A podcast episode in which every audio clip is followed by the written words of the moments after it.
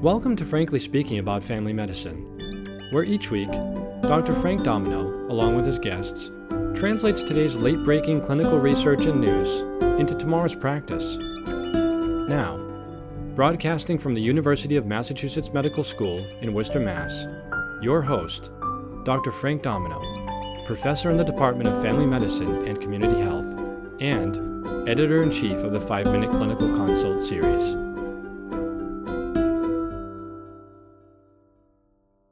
Dana is an elementary school teacher who presents today with a sore throat. Her rapid antigen test is positive for group A beta hemolytic strep. As you start to prescribe penicillin, she reminds you that she thinks she had a penicillin allergy when she was one years old. You ask her what, what she knows about that allergy or if her mother remembers anything that happened, and she says she doesn't know, but she's been told never to take penicillin. Hi, this is Frank Domino, professor in the Department of Family Medicine and Community Health at the University of Massachusetts Medical School. And joining me today is Susan Feeney, assistant professor and coordinator of the Family Nurse Practitioner Program at the Graduate School of Nursing at the University of Massachusetts Medical School. Susan, thanks for coming. My pleasure. So, this story, Dana, this is a very common story. And we are always challenged like this in, in, in primary care. So, how common is a true penicillin allergy? So it, it turns out um, they've done some cohort studies, and about 8% of the general population reports that they have a penicillin allergy, and one in 10 of hospitalized patients have on their chart that they have a penicillin allergy.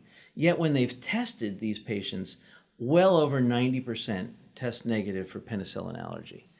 So the reason is is that lots of things cause reactions. Um, if you take a medication like penicillin and you have certain viral illnesses, it can set off a rash. Sure. If you um, there's one popular amoxicillin clavulanate drug that when you take it, the clavulanate induces diarrhea. And many people think, oh, I took that medicine, I got diarrhea, I must have an allergy to it. And allergic reactions are severe.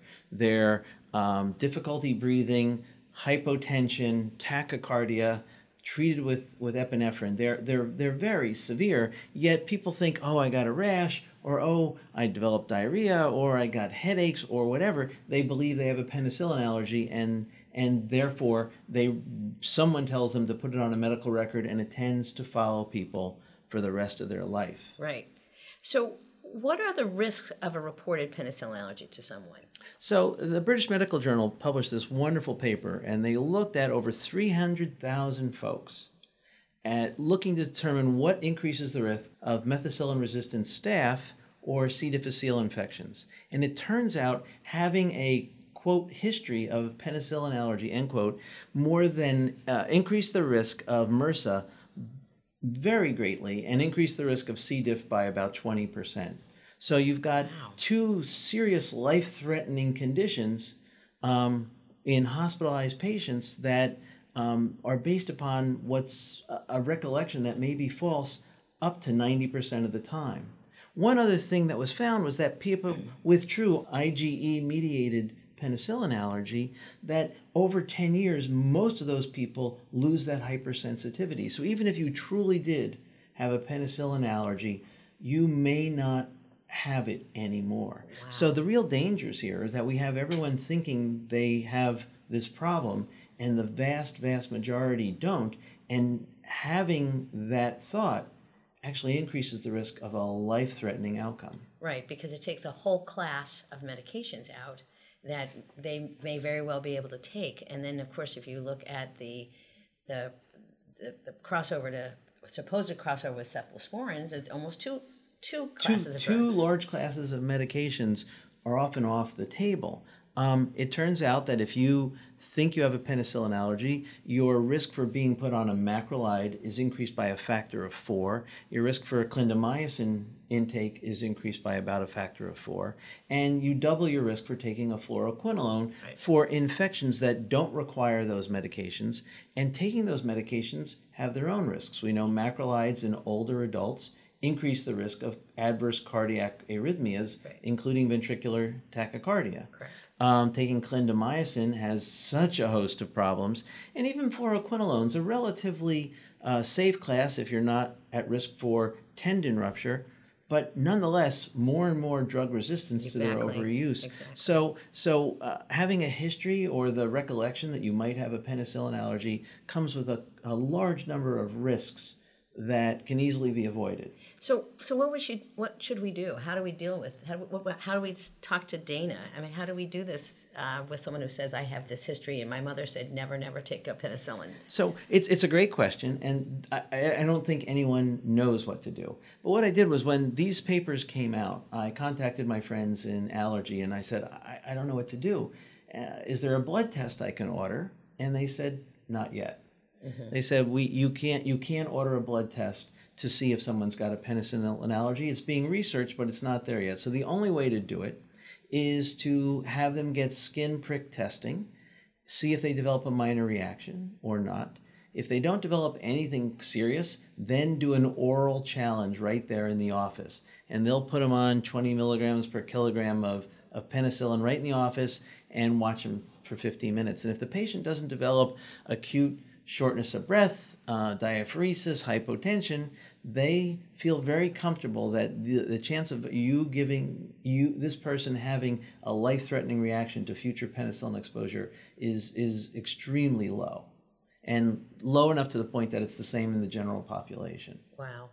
And this is so important because we do, I mean, we, we should be more judicious with prescribing antibiotics anyway. But when you think of how many times we could be going with something as, as nice as a penicillin or a cephalosporin and it's taken right off and we go right to the big guns and the risk of resistance growing.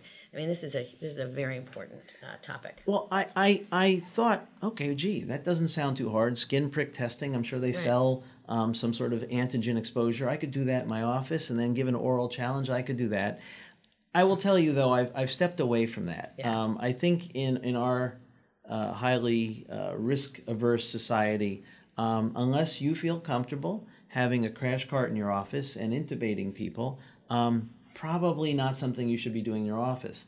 This is what I do, and I will be honest with you. Since this paper came has come out, every patient I see who I incidentally see on their chart that they have a penicillin allergy, I ask them to remind me what happened.